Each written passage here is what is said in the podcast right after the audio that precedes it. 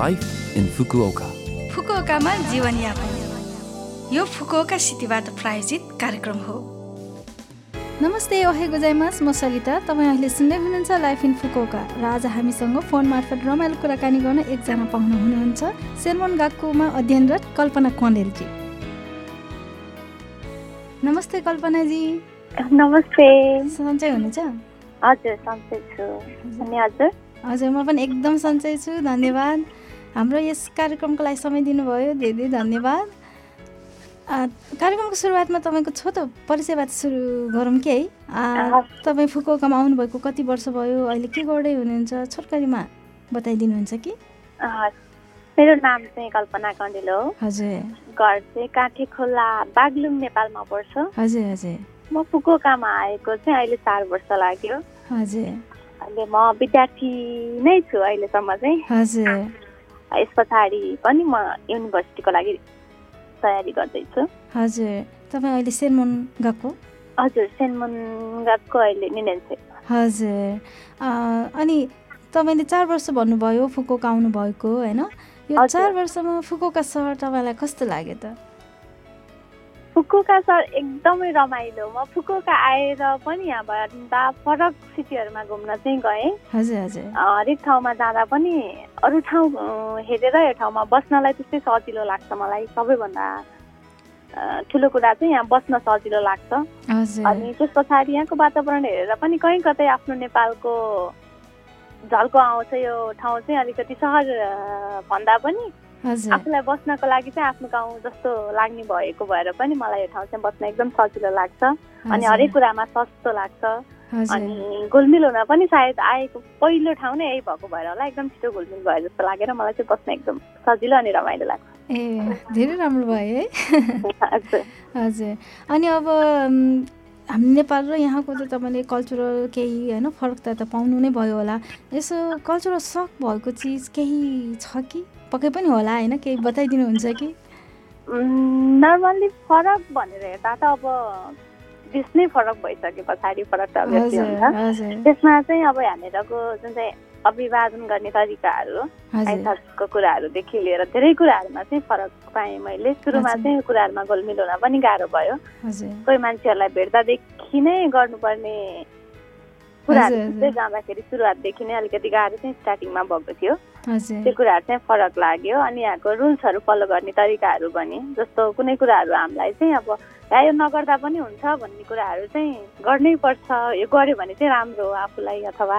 यहाँको कल्चर हो भन्ने टाइपको कुरा चाहिँ धेरै भएको भएर हजुर अहिले बिस्तारै चाहिँ यो कुरा लाग्यो हुँदै पनि आयो आफूले सिक्दै पनि गएको भएर अहिले चाहिँ सजिलो लाग्छ हजुर हजुर अनि अब तपाईँ अम्, सेनमङ्गाको निलेन्से भन्नुभयो होइन अब हजुर तपाईँको सेलमगाको ग्रेजुएसन पछि कस्तो लक्ष्य राख्नु भएको छ मैले चाहिँ मेरो सिनमनगाको चाहिँ दुई वर्षको कोर्स भए पनि त्यसमा मैले दाइगाको सिनगाको कोर्स भनेर पछाडि गएर शीर्षको गर्न नमिल्ने र मैले चाहिँ दाइ युनिभर्सिटी नै जानुपर्ने भएको भएर हजुर मैले अहिले युनिभर्सिटीको इक्जाम दिएर पास भएर बसेको छु त्यस पछाडि चाहिँ म चार वर्षको युनिभर्सिटी जाने तयारी गरिरहेको छु हजुर धेरै धेरै बढाइ छ है धन्यवाद हजुर अनि कुन युनिभर्सिटीमा तपाईँको अब फर्दर ए पढाइ हुन्छ मैले अहिलेसम्म चाहिँ अब चार वर्षको बसाइ फुकुकामा पनि भयो हजुर बिस्तारै अब नयाँ ठाउँमा जाउँ कि भन्ने सोचेर चाहिँ कोबेमा हजुर। भएको- ओसाकाको नजिकै कोबेमा भएको कोबेको सायद आइकाको को लागि चाहिँ अप्लाई गरेको थिएँ हजुर अँ, नाम निकालेर अहिले चाहिँ त्यसको लागि तयारी गर्दैछु हजुर हजुर तपाईँको उज्जवल भविष्यको लागि धे- धेरै शुभकामना एकदम मिहिनेत गर्दै हुनुहुन्छ है धन्यवाद हजुर अब त्यस्तै मेहनत अ, गर्ने नेपाली अब होइन तपाईँ भने जुनियरहरूलाई केही सुझाव दिन चाहनुहुन्छ कि जो विश्वविद्यालयमा जान चाहनुहुन्छ उहाँलाई नर्मल्ली अब हामी नेपालीहरू आइसके पछाडि चाहिँ एक दुई वर्ष अथवा दुई तिन वर्ष दुई चार वर्षको पढाइ पछाडि सकेसम्म वर्किङ भिजामा चेन्ज गरौँ न भन्ने खालको मनस्थिति भएको मान्छेहरू चाहिँ धेरै हुन्छ सायद ममा पनि कहीँ कतै केही समय अगाडि हजुर, त्यस्तो हजुर। फिलहरू आउन स आएको थियो होला हजुर तर पनि नर्मल्ली हामी अब स्टुडेन्ट भएको भएर स्टुडेन्ट भिजामै आइसके पछाडि चाहिँ पढेरै केही गरौँ न भन्ने सोचहरू भएको म जस्तै अरू मेरो साथीहरू अथवा मभन्दा पछाडि हजुर आउनुभएको भाइ बहिनीहरूको लागि चाहिँ मेरो सुझाव पढाइ भनेको त